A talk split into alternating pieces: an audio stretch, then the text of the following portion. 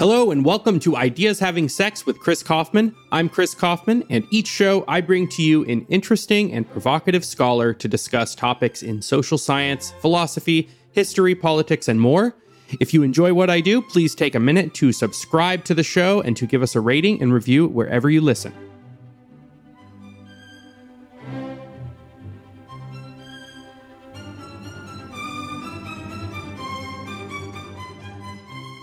Hello and welcome to Ideas Having Sex. My guest today is Christopher Coyne. Chris is a professor of economics at George Mason University and the author of In Search of Monsters to Destroy the Folly of American Empire and the Paths to Peace. Chris, welcome to the show. Well, thank you, Chris. It's a pleasure to be here with you. Your book is about foreign policy broadly from a perspective of pretty deep skepticism about the wisdom and the ability of having an activist foreign policy at all. I know this isn't your first work on the subject. Can you talk a little bit about how you became interested in foreign policy and this perspective on foreign policy in general? Well, actually, I've been thinking about and researching these issues now for for two decades, and and uh, I, I went to George Mason for my graduate education, and I started in 2001. And so prior to that graduate school, I, I worked uh, in finance down in the Wall Street area. So I would commute from Hoboken, New Jersey, into the World Trade Center towers every day and then walk down to Wall Street. And then I came to George Mason, uh, as I mentioned in 2001, in my third week in graduate school. My first semester were the 9/11 attacks, and of course they they struck the World Trade Center, which I had just come from, and then the Pentagon, which was about 13 miles from from the Fairfax campus of George Mason University. And soon thereafter, the U.S. government invaded Afghanistan and then soon Iraq. Uh, and I always had a kind of a background interest in foreign policy, but nothing formal in terms of my study. Uh, and I was uh, Tyler Cowen's now my colleague. He I was his research assistant when I was a, a graduate student, and uh, I was in his office one day, and I was just speaking with him, and we were talking about how with these occupations of Afghanistan and Iraq, the the language was quite grandiose. That we were going to, the U.S. government was going to redesign these countries, export democracy, liberate them, and and do it at, at basically no cost to the American population. It seemed quite off, just in terms of the consideration of things that I consider to be central to the study of the social sciences, things like epistemics, our ability to to know things like, well, can you just design a free society from whole cloth? Can an outside force go in and create the foundations of a liberal, democratic, legal, economic, political system? Can a external occupier uh, just do good things, meaning just get the bad people and provide humanitarian aid to, to those in need, and so on down the line. And so Tyler and I wrote an initial paper on this. It turned into my dissertation, uh, which was a collection of papers. And then out of that stemmed my first book, which was on nation building. And then I've been working on this ever since. And so I've I've written books on nation building, humanitarian aid, and then also the domestic effects of um, foreign intervention, things like the militarization of the police uh, at home in America, the surveillance state, and so on. And so this book is kind of a culmination of of two decades of thinking about and writing on and studying these issues from a variety of perspectives. And your specific academic background as, as a graduate assistant with uh, Cowen and what as in economics, right?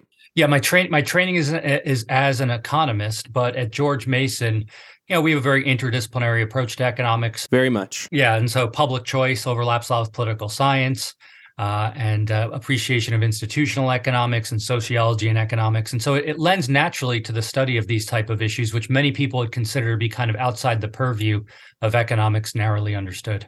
Yeah, do you want to say a little bit more about that, about how the study of economics helps to understand this? Uh, you know, whether you're thinking about constraints in in knowledge or resources or or whatever, or the the incentives that policymakers have. Yeah, because everyone knows uh, economics is about buying food from the grocery store and interest rates. So, what are you doing here? You know, know, you're exactly right. And so the, the way kind of I, I frame it, which is very straightforward, but I think quite powerful. And then of course the nuance comes in, in, in extending it to different aspects of the issue of foreign policy and foreign intervention. But people act purposefully. That's that's the starting assumption. Uh, that is they, they're goal oriented. Uh, they are rational from the standpoint that they seek to achieve their goals in the best way known to them. So it's not my, my vision of this is not some kind of hyper rationality where people are robotic or perfect. Just the opposite. We are all highly imperfect, and and uh, that that's a crucial aspect of the puzzle. What can imperfect people do and not do? How do they figure things out, and can they figure things out? And that applies to all different contexts. So you have then that framework, and then you can apply it to all different things. So you have purposeful behavior, people respond to incentives. There's, uh, from my perspective, a very important role of subjectivism. That is the way I view costs and benefits are different than you view them, is different than someone in the Middle East views them. And why is this important for our discussion of foreign policy? Well, to the outsider, having a certain form of democratic political institutions or a certain economic system might make perfect sense. But for the people that live under the system or or are are going to need li- to live under the system and and who are are having the system imposed on them, they might view those costs and benefits quite differently. And and when there's that wedge between the two views, that that's going to lead to difficulties and challenges, uh, to put it to put it gently. And uh, uh, so that's just some of the ways. And then and then of course the the really novel aspect coming out of kind of the GMU approach to economics is you can't treat government as what James Buchanan once called a fiscal brain, kind of a supercomputer that just does what you want it to do. It it pulls resources in the form of taxes and, and debt and issuing money from domestic life, and then it spits out public goods, either domestically or internationally. But that's the way a lot of social scientists tend to treat government when it comes to public policy in general, and certainly foreign policy. Uh, it's what I've called the defense brain, this kind of view of of of the state as providing defense, protection, and good things uh, uh, to both domestic citizens and people abroad. And that's certainly possible. But we also need to have a appreciation that it may not do those things. And when it, it doesn't do those things, it not it's not just that it might fail, but also that it might generate bads or harms.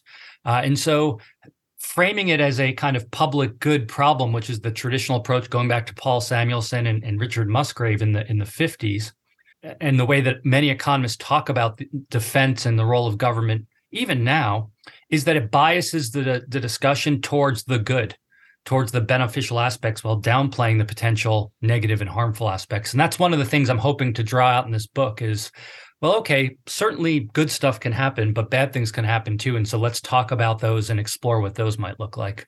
Yeah, and a lot of them are intimately intertwined with each other. I mean, I think you have two chapters as like case studies of obvious bad things that have and can happen in the course of you know having a very interventionist foreign policy and uh, we'll talk about those in more detail later you know it's possible that you could try to intervene in a foreign country and accidentally or through recklessness kill a lot of innocent civilians.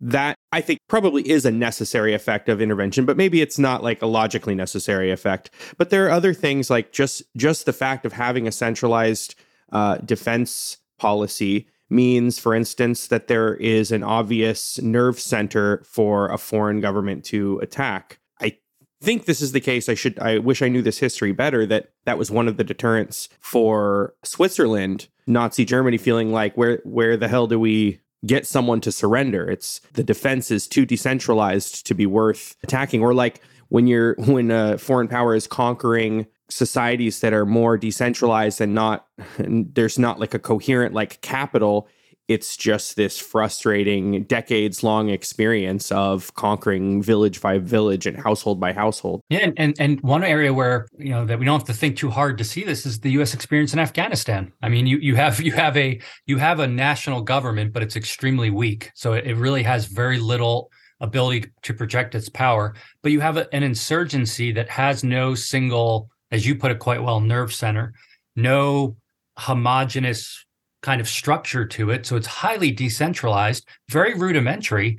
And as as the United States and of course the Soviets prior to that experienced, uh, as you put it, it can it can pull you in for decades, uh, do significant harm.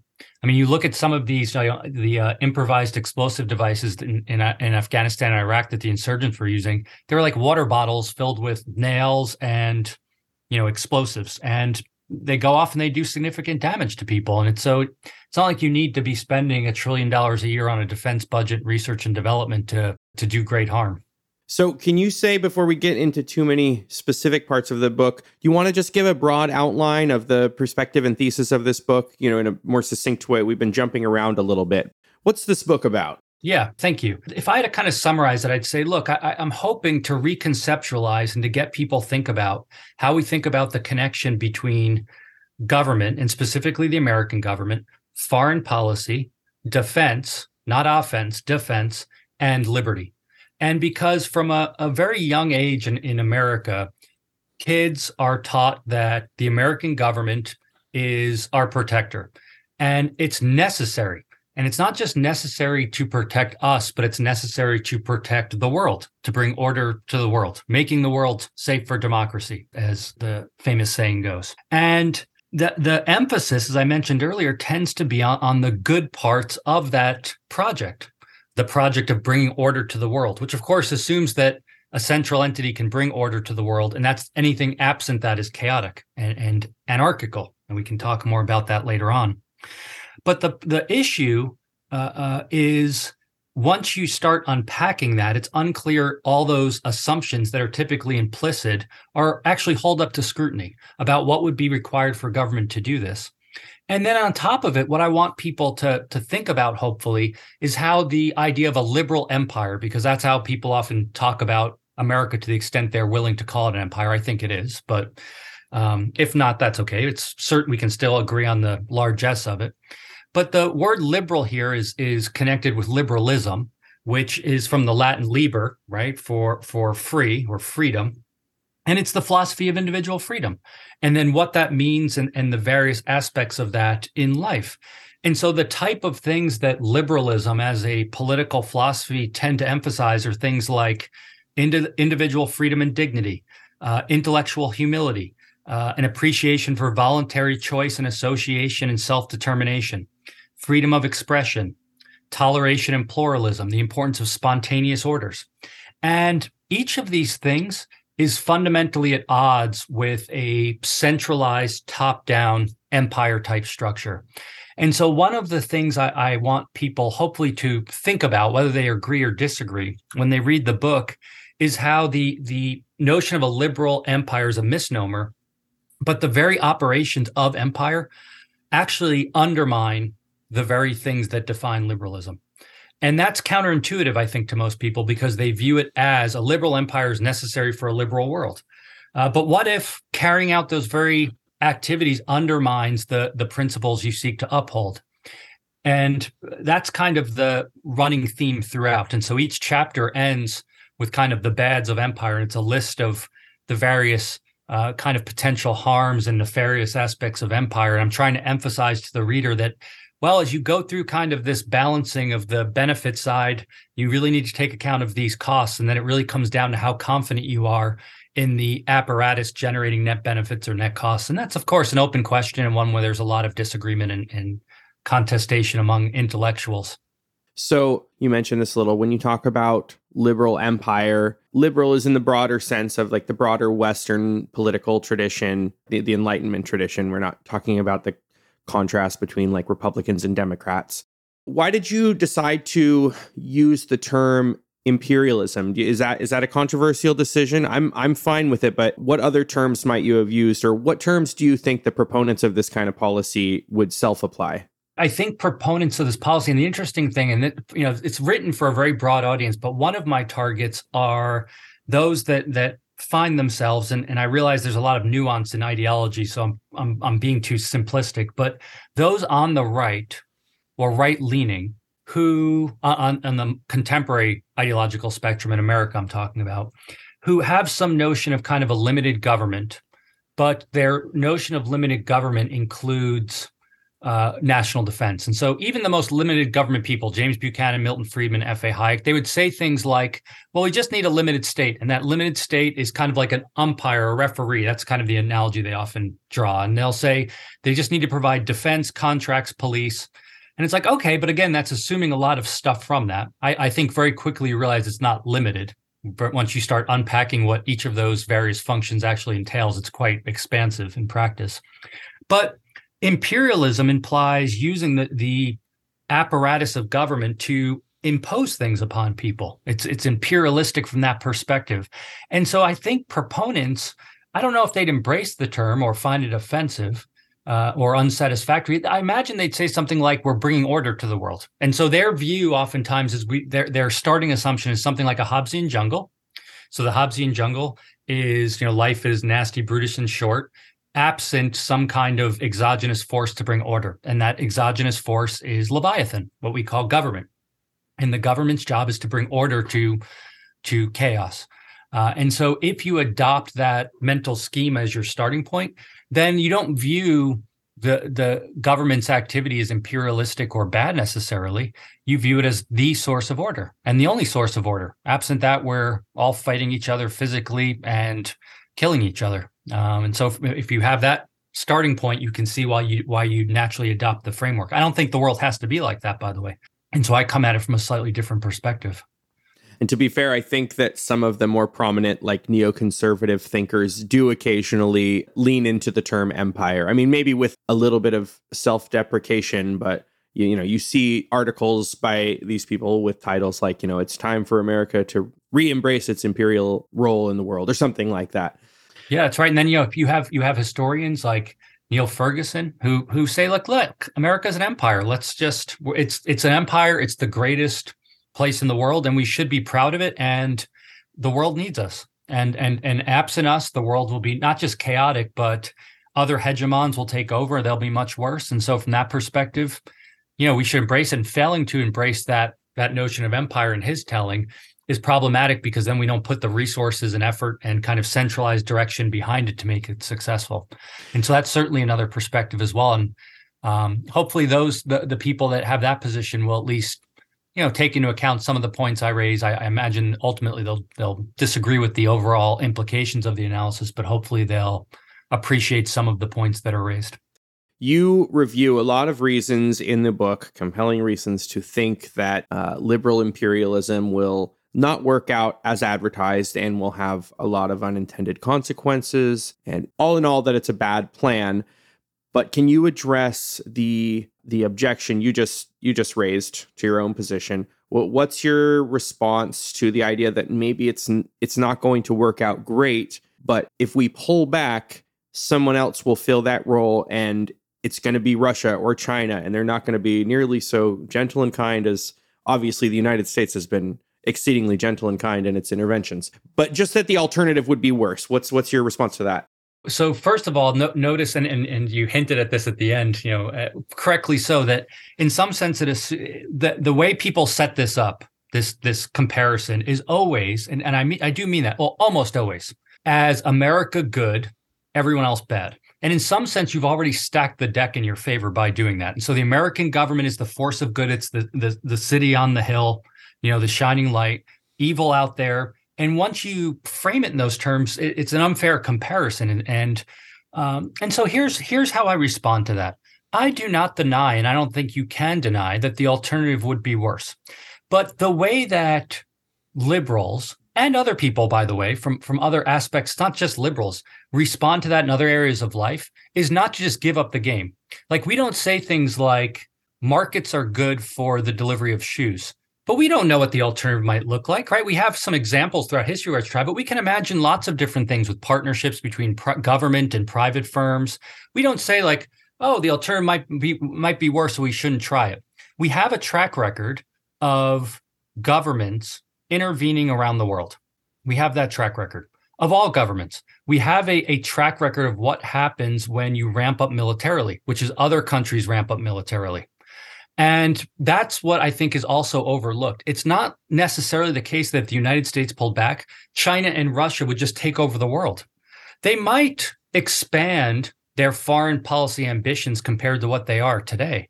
But there's nothing to say that someone has to rule the entire world or can rule the entire world. And, and what that means, or, or to frame it slightly differently, is that you know there's something in international relations. It's like international relations 101. It's called the security dilemma which is when I make moves, me being a representative government, make moves to make myself safer by investing in defense, it makes countries, uh, other countries less safe or feel less safe because I have weapons and they don't. And so I'm stronger than them. And the security dilemma is that in ch- attempting to accumulate weapons to make myself stronger and protect myself, it incentivizes other people to do that. This is the kind of logic behind the arms race. You get a kind of a spiraling effect. And that is what drives, in many cases, militarism. That's what drives the appearance that the world is is one where force is the only way of answering it.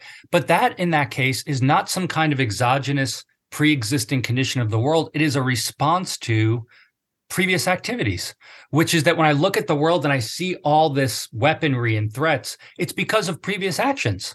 And those previous actions, in many cases, incentivized and necessitated, in some cases, the need for other people to also act aggressively to counter my my me being representative government A, my aggressive behavior. Uh, and to the extent that's true, then perhaps the alternative would be better. Uh, p- perhaps the alternative would be one where we didn't rely on force or the threat of force as the primary means of interacting with people. Uh, and what would that world look like? I don't know. I, I, I know there'd certainly be conflict still. There's conflict. Uh, we can never get rid of conflict. It's how we deal with conflict. And the ways you can deal with conflict are violence or the threat thereof, or through talking to people. And when you elevate force or the threat thereof, that necessarily minimizes talking to people. And that has a, a set of ripple effects. And so again, the my my response to, to the people that say, "What about the alternative?" I say, certainly, it, there certainly could be other people that fill the gap, but maybe not.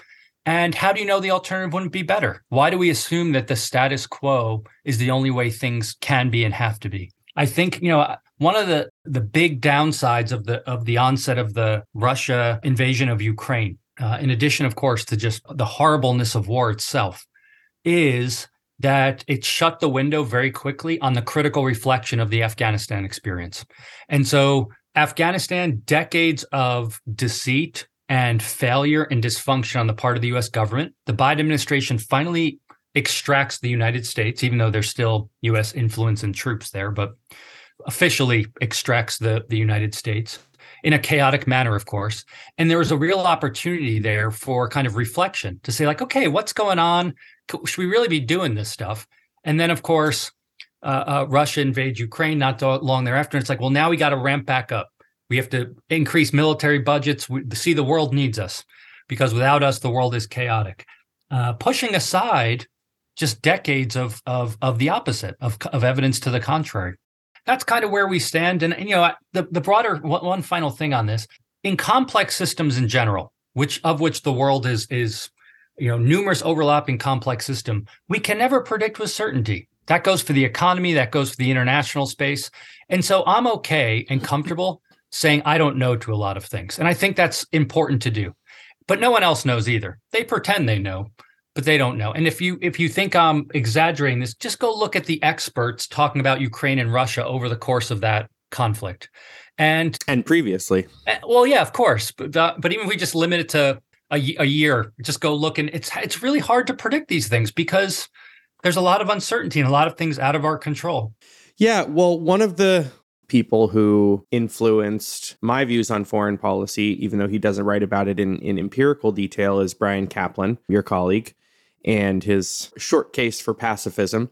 And he relies to, to a little bit on the work of Philip Tetlock in, in that argument in demonstrating just how ignorant experts are in their ability to predict the future, predict future political events. You know, people, uh, policymakers, and pundits and journalists and everyone talk very confidently as if they know what's going to happen. And occasionally they're right, but they usually hedge their predictions and don't go back and talk about the times they were wrong. You know, they'll talk loudly about whenever they were right. So I think that the moral burden of when it's okay to engage in uh, foreign adventurism and almost certainly recklessly endanger or kill innocent people in the process uh, has to be a little bit higher than the alternative might be bad. Maybe it would be worse but you really don't know that and it's usually not acceptable to do things that you know will cause severe death and destruction because you know you think there's a decent chance the alternative would be worse. You know you better be pretty confident and the and the benefits better be pretty disproportionately big is i think my perspective there. I also wanted to comment on the security dilemma that you mentioned because you have a nice part at the end of the book talking about alternatives to centralized defense and the security dilemma. I know John Mearsheimer is always fond of pointing out, you know, that no one's managed to invent a defensive gun. You know, it turns out that these bullets can be pointed in any direction. So, yeah, if I if I build up my defenses, I'm just being defensive, but from your perspective, which is what matters in determining what you do, I'm being potentially offensive or increasing my ability to attack you. So, that is a real dilemma, but it's not impossible and people in their private lives do this all the time. It's not impossible to increase your ability to defend yourself in ways that minimize the appearance or reality of increasing your ability to be aggressive as well. You know, putting locks on your door, for instance, as opposed to arming yourself to the teeth. Not that arming yourself is not a legitimate uh, source either, but I think the idea of decentralized defense and those kinds of things are a perfect example of a form of setting yourself up for defense that don't look as assertive or aggressive to neighboring powers, the Swiss model and things like that, or decentralized defense options. Why do you think liberal imperialism is so bipartisan in America? You know, the interesting thing is, I'm not sure it is bipartisan. Um, I, I, I okay you know, I, I what, what I mean by that is I, you know, it's interesting when there's for all the disagreements in the United States politically, certainly since I would say perhaps even further it goes back, but let's just start at the, the world wars. There's been very strong support in government, in the American government, for the U.S. military and and, and the central role of the U.S. military in world affairs. Obviously, the the two world wars, and you come right out of that in the Cold War now, look, there was anti-war movements, and that's one of the fascinating things I think in in American. Now, this is among the polity. Now, it's not so much in in Washington D.C. proper, but you know, Vietnam, you have a a pretty strong anti-war movement sentiment, and of course, you know, historians have written on how going back to the the founding of America, there was a very strong se- uh, segment in in America, a, a concern about um, military overreach and, and an anti what today we call anti-military type sentiment, but George W. Bush is president. You get the invasions following 9 11. Outside the White House, there were anti war protesters almost every day.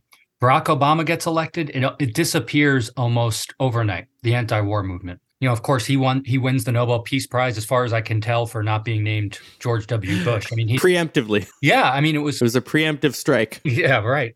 Anyway, I, I don't want to get off on that, but the the kind of pushback from the population in general kind of went away in any kind of organized way and it's it's been gone ever since. And if you you know look at polls public opinion polls the the military is the most trusted institution among members of the US population. Um, and so it goes something like you know congress is terrible actually in those ratings. Supreme court it was it was higher but i don't know about now. How do intelligence agencies do in general I, they don't ask on intelligence agencies. I don't think I, I, that, that would be interesting. But but members of the U.S. I mean, the U.S. military is is one of the line items usually, and, and they do quite well. And I get it. There's the patriotism aspect and, uh, and otherwise, but I think the kind of blind adherence, and you even see this with Ukraine and Russia, like in intellectual discussions, if you try to even raise questions about what the United States is doing in Ukraine, not even like taking a position like the US government should or should not do this. Like, what do you think about the unintended consequences or should the US government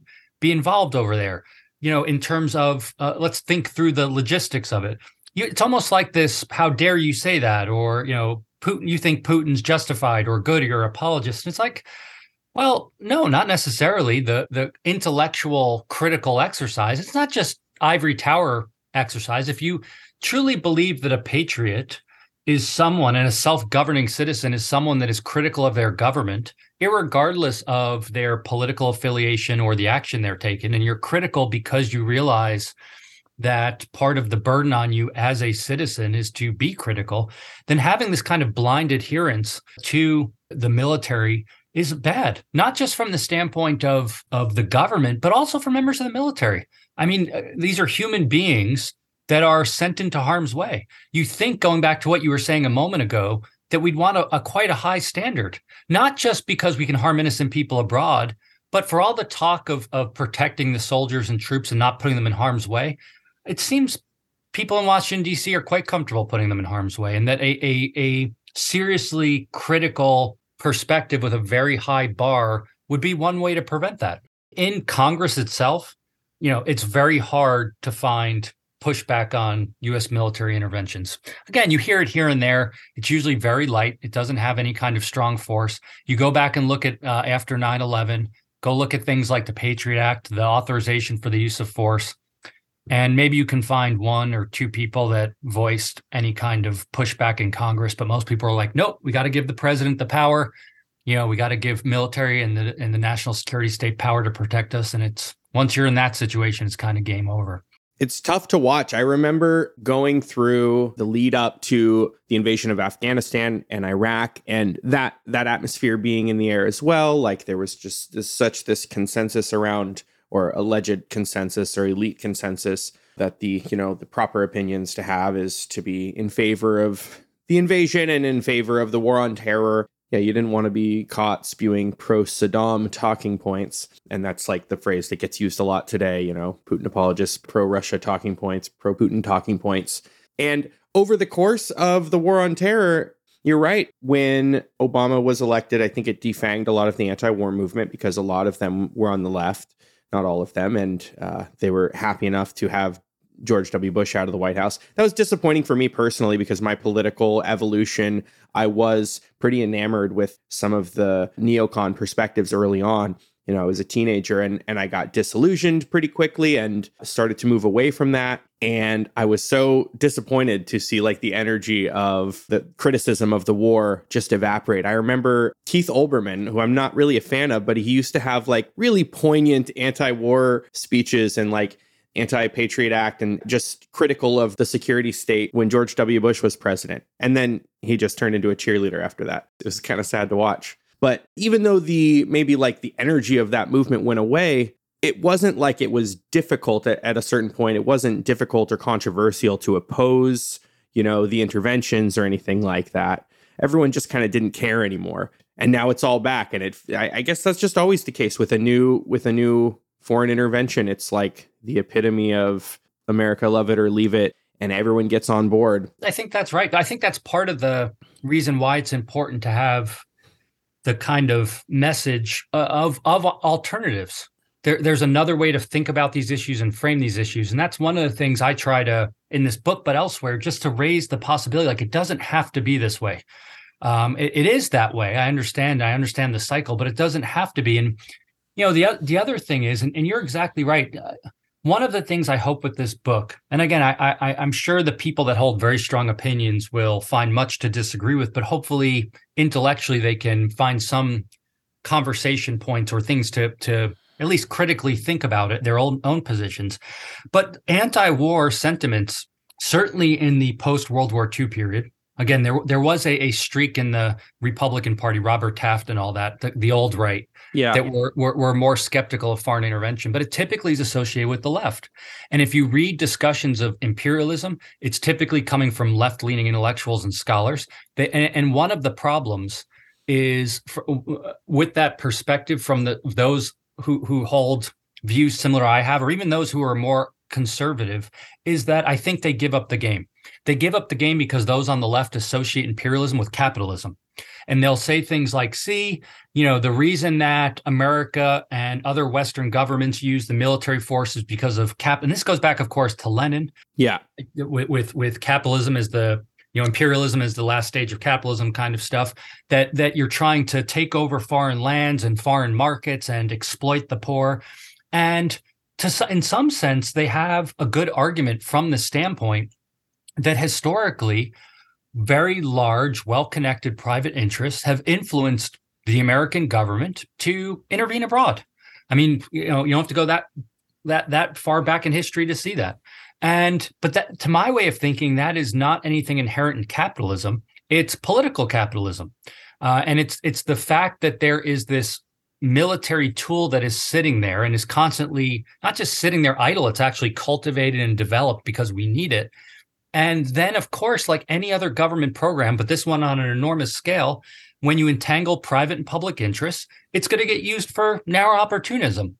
And one of the areas where I think the the the more right leaning people uh, on the ideological spectrum in America have an issue is that they they're very critical of domestic government programs.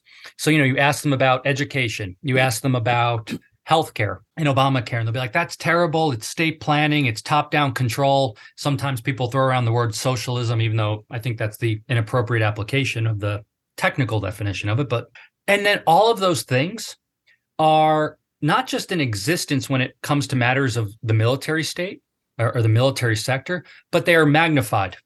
They are magnified uh, uh, on a scale that is enormous. So all of the things that people kind of find obnoxious and repugnant about domestic government programs are ramped up full full tilt when it comes to foreign policy. Uh, and for the same reason, people are skeptical about domestic government top-down planning when it comes to government programs. Perhaps that should give them pause when it comes to going abroad and trying to do the same things. Uh, and if not, by the way, if they're so confident in the in the American government's job to do that, then they shouldn't be arguing against government domestically. They should be arguing for a reorganization of government to to import the military means of organization domestically. It, it, I mean, if government's so great at setting up all this stuff uh, abroad, uh, then the argument can't be that government's bad. It's the form of government that's bad domestically, and that's a very different argument. And so, you know, one of the interesting things I found now talking about these issues for for decades is that the the the the most difficult audiences I tend to talk in front of are, are more conservative leaning audiences. Where if I was talking about entrepreneurship or markets or economic freedom, we'd be on the same page. But I start talking about foreign policy, and they get quite quite bothered by by the arguments I'm laying out. And I think that's an interesting tension. And then even on the left, they have issues too, because as I mentioned, a lot of policymakers they're on board with the military uh, kind of uh, imperialistic mindset as well. But you know, domestically, they tend to be quite concerned with corporate power and corporations influencing government. And again, you start looking abroad and unpacking these things, and you realize it's all that stuff going on, uh, uh, just at a bigger scale and in a different space. And so there's, I think I view these kind of as inroads to have these conversations and to point out these tensions with people from across the ideological spectrum. Yeah, there's there's also a lot of bipartisanship or cross ideological interest in in anti-imperialism as well. I mean, like you said, it's it's it's an obvious topic of agreement for libertarians and socialists to be say very critical of the military industrial complex and Raytheon and all these kinds of companies. Like, yeah, of course they're of course they're rent seeking and milking the taxpayer and the common man out of all their money so that they can build billion dollar missiles and things like that. Can you talk more about the relationship between imperialism and crony capitalism and con- corruption? Like maybe maybe imperialism isn't the highest stage of capitalism, but is it the highest stage of crony capitalism? Yeah, I mean it's part it's part of it. I mean c- political capitalism the way I think about it and and for anyone listening who's interested, Randy Holcombe, who's a, a, public choice economist at Florida State, he has a wonderful book in I think it's 2018 called Political Capitalism. And so, anyone interested in learning more about the intellectual aspects of this, I, I point them to that.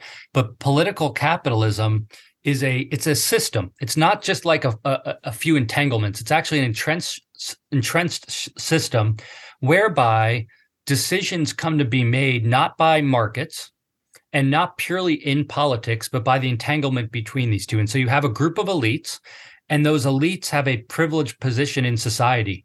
And those elites are a mix of people sitting in Washington, D.C., in the case of, of the security state, since it occurs at the national level, and those that are have access to those people in the private sector. And that's a small group. Ordinary voters, an ordinary person doesn't have that kind of access. They're not part of the elite in this framework because they aren't the decision makers themselves and they can't just pick up a phone and call someone and get them on the phone the, the people that get to make the decisions and the elite can and so it's a very tight network.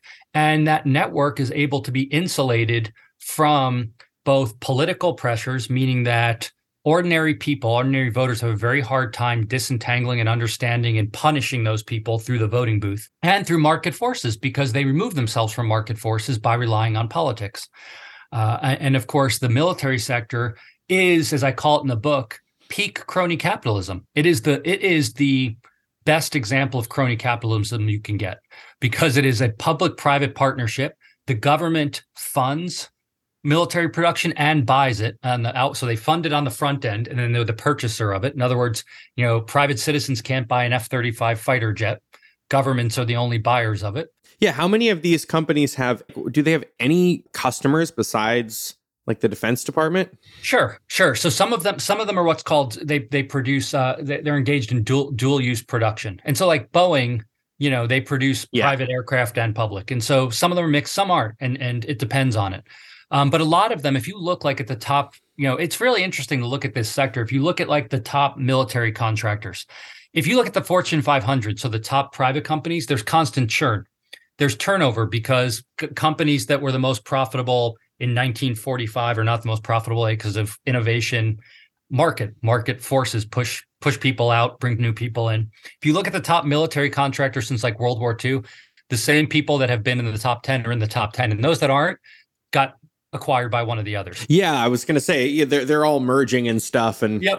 lockheed martin. You don't get the kind of churn and innovation that you do in competitive markets and, and in some sense you know proponents would say well that's the very point. We don't want market competition okay, but that has real economic welfare consequences, which we just need basic economics to understand what happens when you turn to politics to run markets. The problem is in the in, in the realm of political capitalism that the assumption is that those entanglements will only be used for good. So again, kind of in the model that most people have is like you need government to provide defense because other private people can't provide sufficient defense. That's the normal public good argument. So the state has to do it the state is going to partner with military firms and contractors to produce that public good, and they're going to do it. And then kind of the analysis stops. But what happens when we apply economics to each stage, each step of this? What, how, what do we expect the bureaucracies and government to operate? How do we expect firms to operate when they can get their revenues from government? Do we expect them to act in the public good? Or do we expect them to feather their own nests at the expense of taxpayers to concentrate benefits on themselves and disperse costs on the taxpayers. Where's the accountability? Again, in a private firm, there's accountability. The ultimate accountability, of course, is your balance sheet, um, which is you can do things that are kind of wasteful and uh, even opportunistic. But when push comes to shove, there's a balance sheet, there's profit and loss accounting that is generated through markets. And there's no analogous mechanism in the military sector. So what happens is uh, you get creep. That's how government operates when it entangles with private firms. You get creep, which is you get growth and expansion. It doesn't just stay doing what it, you originally wanted it to do because government bureaus expand by doing what? Getting a bigger budget, getting more subordinates, doing more stuff. That's what that's the defining feature of a successful bureau. No bureau succeeds by getting smaller. Then how do firms get bigger? By earning a profit. So where do they get the profit from? Well, if their main client is government, they get profit from government. And so that's the underlying dynamics of this and it becomes entrenched.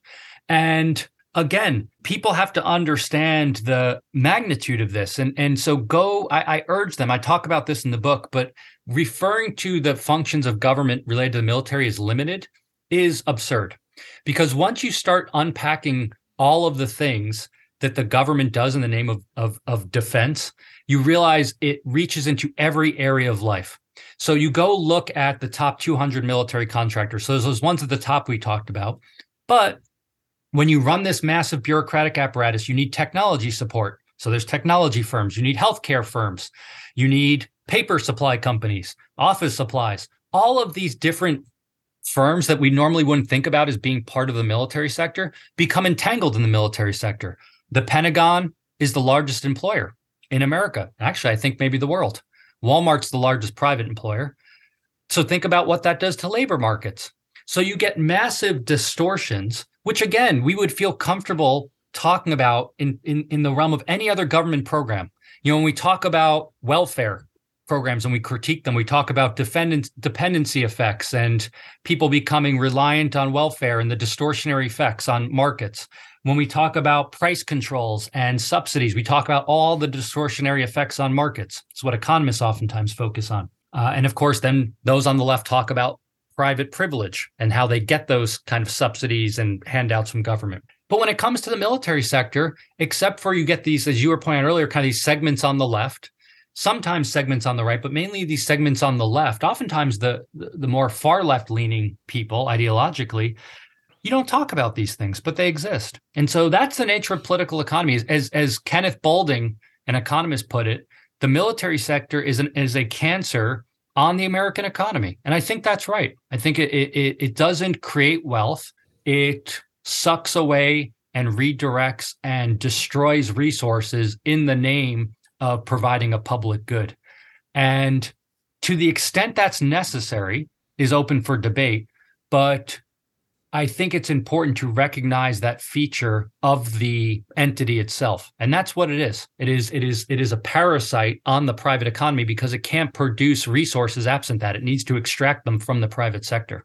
Do you think the idea of the revolving door between high level officials and CEOs in these defense companies and the Pentagon itself and intelligence agencies is that just a form of regulatory capture? Is it analogous to that? And is is it worse than in other sectors of the economy where this happens? I think it is an inherent feature of the system. That's the first step. So, so, so pointing this out, I think, is not. You know, a lot of people tend. Well, that's kind of conspiratorial. It's it's the feature of it, and and so you think about the sectors where re- the revolving door, which refers to the back and forth movement between the public sector and the private sector. Where do those things exist? Oftentimes in the most heavily regulated industries. So the defense sector, the banking industry, healthcare, and you think about it and you understand why it exists if you are going to have someone in in the Department of Defense who knows, you know, you want them to come in and oversee the aspect of operations that deals with contracting with private firms, then someone who has experience in the military sector, in the private sector, is going to have a good resume for that. So you can understand logically why there's no nefarious motivation here. They're going to have a very good reg- resume for understanding that. And then if you're a private contractor and you say, well, I need government contracts. Well, who has a really good resume when it comes to getting an understanding the, the defense acquisition acquisition system, which is a nightmare. If anyone wants to see an example of bureaucracy, go look up the organizational chart for the defense acquisition in the United States. By the way, there's something called Defense Acquisition University. You have to go to school to learn all the it's like a 1200 page guide just for the acquisition. But in any case, it's going to be someone that experienced that and they'll get hired. And so you get this back and forth. The problem is the capture point you just pointed out, which is that they are whether they act nefariously or not so they don't have to be nefariously motivated they, they know people just like we all do in walks of life we have networks and we become friends with people and there's going to be a tendency to privilege the people you know the people that you're friendly with and you have relations with just in any other walk of life we all rely on our networks to accomplish things professionally and personally. And so it's no different. The problem is, is that remember that this overarching massive apparatus is supposed to be operating for the public good. It's supposed to be looking out for the little person and defending them. And again, you start looking at this stuff and you realize very little of what they do actually matters for defending the the every person in America. Much of it is simply moving lots of resources around, lining the pockets of some people at the expense of others, uh, and, and, and that's the nature of the beast. Uh, now, some people argue that the revolving door is a good thing because they say, no, you want the experts in there. You want the people that know a lot about acquisitions being in there. That would be silly not to have someone in there. It's a conspiracy to suggest that's happening. And also, that's the only way to do it anyway. So don't bring it up. And, and that might be the case. Again, you, you certainly want people in there, but that, that assumes that those people are doing exactly what you want them to do on the output side. It's unclear that's the case once you look at how this, this operates. Yeah, I think if you are on board with the goal, that's absolutely right. I, I don't see that there would be a, another way to do it. You're always going to be searching for the experts and the people best suited to do the job you're giving them. You're calling into question the job itself. So, so am I. But if you if you are totally on board with this liberal imperialist project, of course you're going to want people with the best Rolodexes and experience and all these things. And so the revolving door makes sense in that in that way. Can you talk about you know you're an economist. Economists often point out very famously Ludwig von Mises pointed out that in interventions into the economy often set the stage for the need for future interventions. You put a price ceiling on something and you end up with shortages, so you have to maybe subsidize the production of whatever the price ceiling, you know, and so on. And it keeps going like that. And military intervention can often be like that as well. Maybe it's not analytically quite as easy to spell out, but just historically, can you maybe talk about some examples of that? How does how does imperial uh, action on the part of the United States, for instance, often set the groundwork for the need for future action? Yeah, well, there's there's many examples of this. Some of them, you know, just linking it back to the book in the first chapter of the book, I, I, I provide a very broad overview. Of course, there's very deep histories on each of these air, uh, kind of these periods, but I talk about the different phases of of uh, the American Empire. And you know, one of the areas where you really see this is in Latin America uh, and which is kind of in phase two of, of the empire of the empire when the, the, the of the American empire, its evolution when when America moved outside its borders. So phase one's kind of westward expansion. Phase two is when the United States starts to move um, south of the border, and really it's it's it's the Spanish American War in 1898 that I I kind of use as the marker of where that phase starts. And then of course in 1904 under um, Roosevelt, you get the Roosevelt corollary to the to the Monroe Doctrine, which says that um, the US government is going to serve as the protectorate of the Western Hemisphere. But you also get these interventions in all these countries uh, in order to get basically client states, governments that are sympathetic to the American government and their business interests, by the way, linking this back to what you and I were just talking about a moment ago. And this has led to constant churn in many of these countries where you get constant turnover and violence for a variety of reasons. Number one, the governments where the US government either imposed or helped prop up are not viewed as legitimate by forces inside the country. So there's a, a conflict there. But on top of it, when you have external intervention as the means of political change, that becomes kind of the way you get change is violence. Uh, Walter LaFeber, a, a, a, a historian who I talk about a little bit in the book, he called this inevitable revolutions. And so he talks about how the U.S. government has contributed to these inevitable revolutions in countries south of of America, uh, uh, of south of the American border, by constant intervention, um, both as a tool for the American government to get the outcomes they want, but also to um, for the people internally to push back. And so, kind of violence and revolution becomes the the political norm rather than coordinating on alternatives. And this goes back to where we started with alternatives. People always say, what's the alternative to the US government doing it? I don't know, but I do know that when the US government intervenes in countries, it has this series of ripple effects. And oftentimes that leads to the elevation of violence and force as a means of resolving political, social, and economic disputes.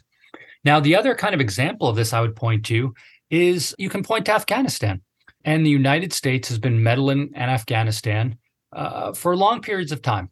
Uh, and you go back, you know, let's just start at the kind of Soviet Afghan war, so late 70s.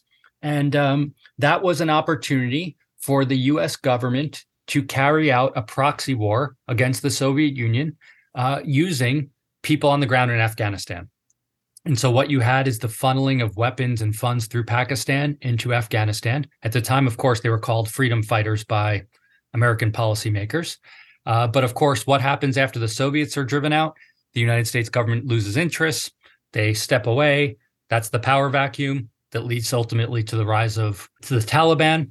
Uh, and everything else, of course, is history, detailed history, but it's history, and we know we know what happened then. And so that's the other kind of instance uh, or an example of how you can never do one thing.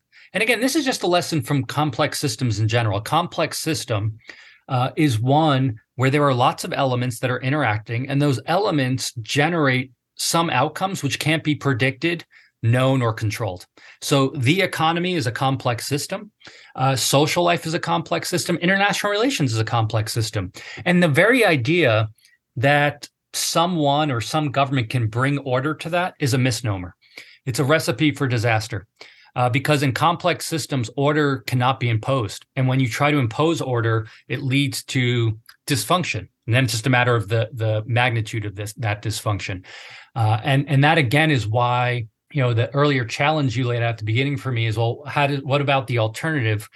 The the proponents of empire and a proactive foreign policy can never lay out the alternative either. What they can do and what they do do is cherry pick certain examples of good stuff happening that support their case. And they'll say, see, if we hadn't done this, this wouldn't have happened. But that's not the right way to think about it. The right way to think about it is number one, to consider the entire portfolio of interventions and then to weigh them all. But also to say, even if I could understand that entire portfolio of interventions and pass some kind of judgment in a complex system, the past is not a predictor of the future. Uh, uh, it, it, says nothing about what you can accomplish in a different context and a different set of settings. And then it comes down to how confident are you in the government in, in this massive apparatus and all the other factors. Because one thing we haven't talked about, of course, we focused a lot on d- the domestic po- uh, polity and, and both the, the government and the citizens. But when you move into international relations, all of the things like special interest groups, bureaucracy, all of those things are ramped up because there's international aspects that are at play as well. So it's not just domestic interest groups, it's foreign interest groups. It's not just domestic governments, it's foreign governments. And all of these pressures are going to push down on the formation and implementation of policy. And that's why I was saying earlier all the things that people point to domestically as limitations on policy are ramped up multiples in the international space because all the same factors exist. They just exist on a much bigger scale. You were mentioning the U.S. meddling in Afghanistan and how we helped lay the groundwork in some ways for the rise of the Taliban, and also, of course, funding and training a lot of the people who ended up making up Al Qaeda. So it plays into the Iraq invasion as well. You mentioned your former uh, advisor and current colleague Tyler Cowen earlier. He wrote a nice review of your book, but mentioned that he's he's not a non-interventionist. What do you think your disagreements or his disagreements are with you, and what might you say about those? Yeah, well, that's a great point. I mean, you know, Tyler is a good colleague and a good friend. I, I again, I've known him since graduate school. I was his research assistant. He was on my dissertation committee, and as I mentioned, my dissertation was on nation building. And even then, you know, uh, the great thing about Tyler, in my experience, is when he disagrees, he disagrees in a very professional, intellectual way. So it's never a personal thing. It's like, well, here are some points, and and and his view is some of the things we've talked about. His view is that look, if the U.S. government didn't do these things, um, the world would be a worse place. It would be a worse place because of the benefits that's generated for certain people, and certainly it has generated benefits. And uh, he fears that other governments would kind of do more harm if the US government wasn't there to push back.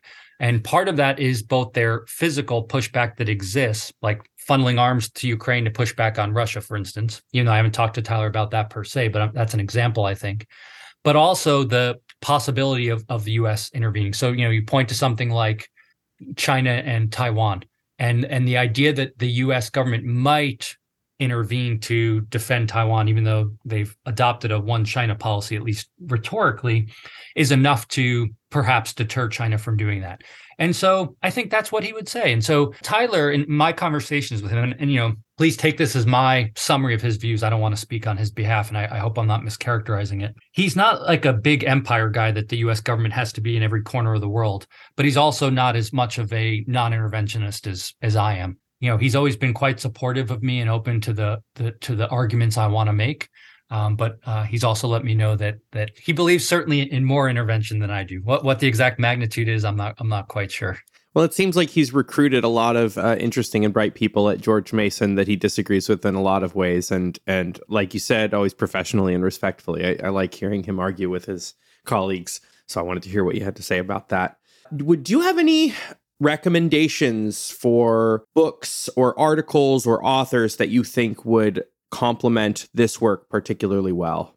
Yeah, an economist who had a huge influence on me. He he's retired now. He lives down in Louisiana. Is he's an economic historian by the name of Robert Higgs, and he did wonderful work throughout his career on what what he's most well known for is a book published in 1987 called Crisis and Leviathan. That's how I know him. Yep, uh, uh, it's on um, government growth during times of crisis. And so, if, if, people have heard of the ratchet effect, the idea that during times of crisis, government increases in size, um, and then post crisis it declines, but never back to its original trend line. Part of that is because of resource expenditures and new bureaus, but part of it's ideological. That is, people become used to certain new government power. So think about post 9-11 you know if you if you were born you know like myself i can remember airport security pre 9-11 how it was and what it looked like my kids who are 3 and 10 respectively they'll never know pre 9-11 airport security other than in history books or when i tell them about it and, and so for them it's normalized it's a normalized part of life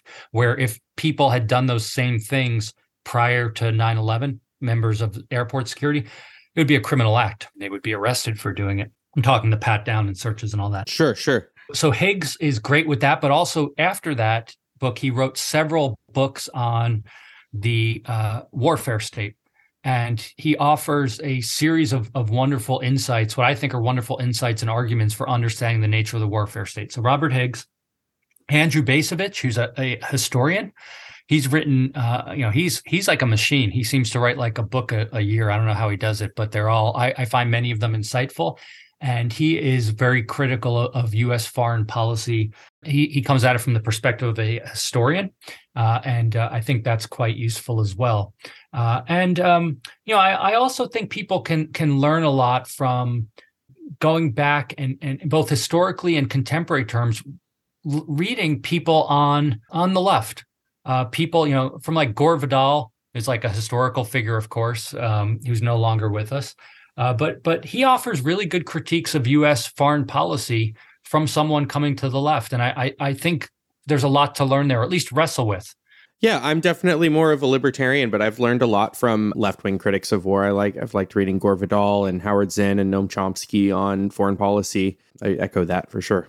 Yeah, all those authors. You actually that's a great list you just came up with. So yeah, Howard Zinn's essay, I think it's called like the three just wars or so the three good wars or something, where he he goes through and criticizes the the Revolutionary War, world, the Civil War, and World War II, which are the popular wars in American history, was very influential on me.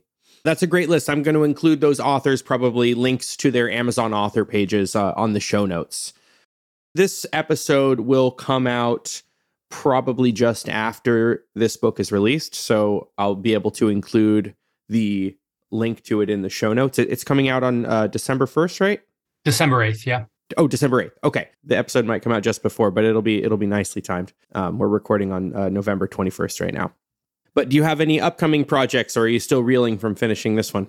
No, no. I have a let's see. I have a short monograph coming out on um, with uh, two co-authors, Anne Bradley and uh, Abby Hall. Abby Hall is a, an economist who I've co-authored several books with. She's a former student here at GMU, and a longtime collaborator.